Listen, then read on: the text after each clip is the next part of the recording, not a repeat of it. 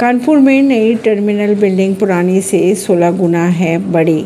योगी आदित्यनाथ और ज्योतिरादित्य सिंधिया ने मैनपुरी में स्वर्गीय माधवराव जीवाजी राव सिंधिया की एक प्रतिमा का अनावरण करेंगे। उत्तर प्रदेश के मुख्यमंत्री आदित्यनाथ और केंद्रीय नागरिक उड्डयन मंत्री ज्योतिरादित्य सिंधिया शुक्रवार को कानपुर एयरपोर्ट पर नए टर्मिनल भवन का उद्घाटन करेंगे।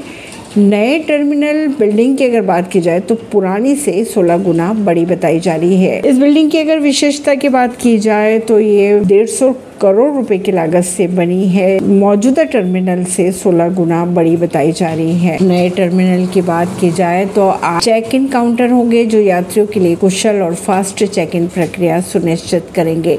इसके अलावा नए टर्मिनल पर तीन कन्वेयर बेल्ट है, जिनमें से एक डिपार्चर हॉल में स्थित है और दो अराइवल हॉल में है।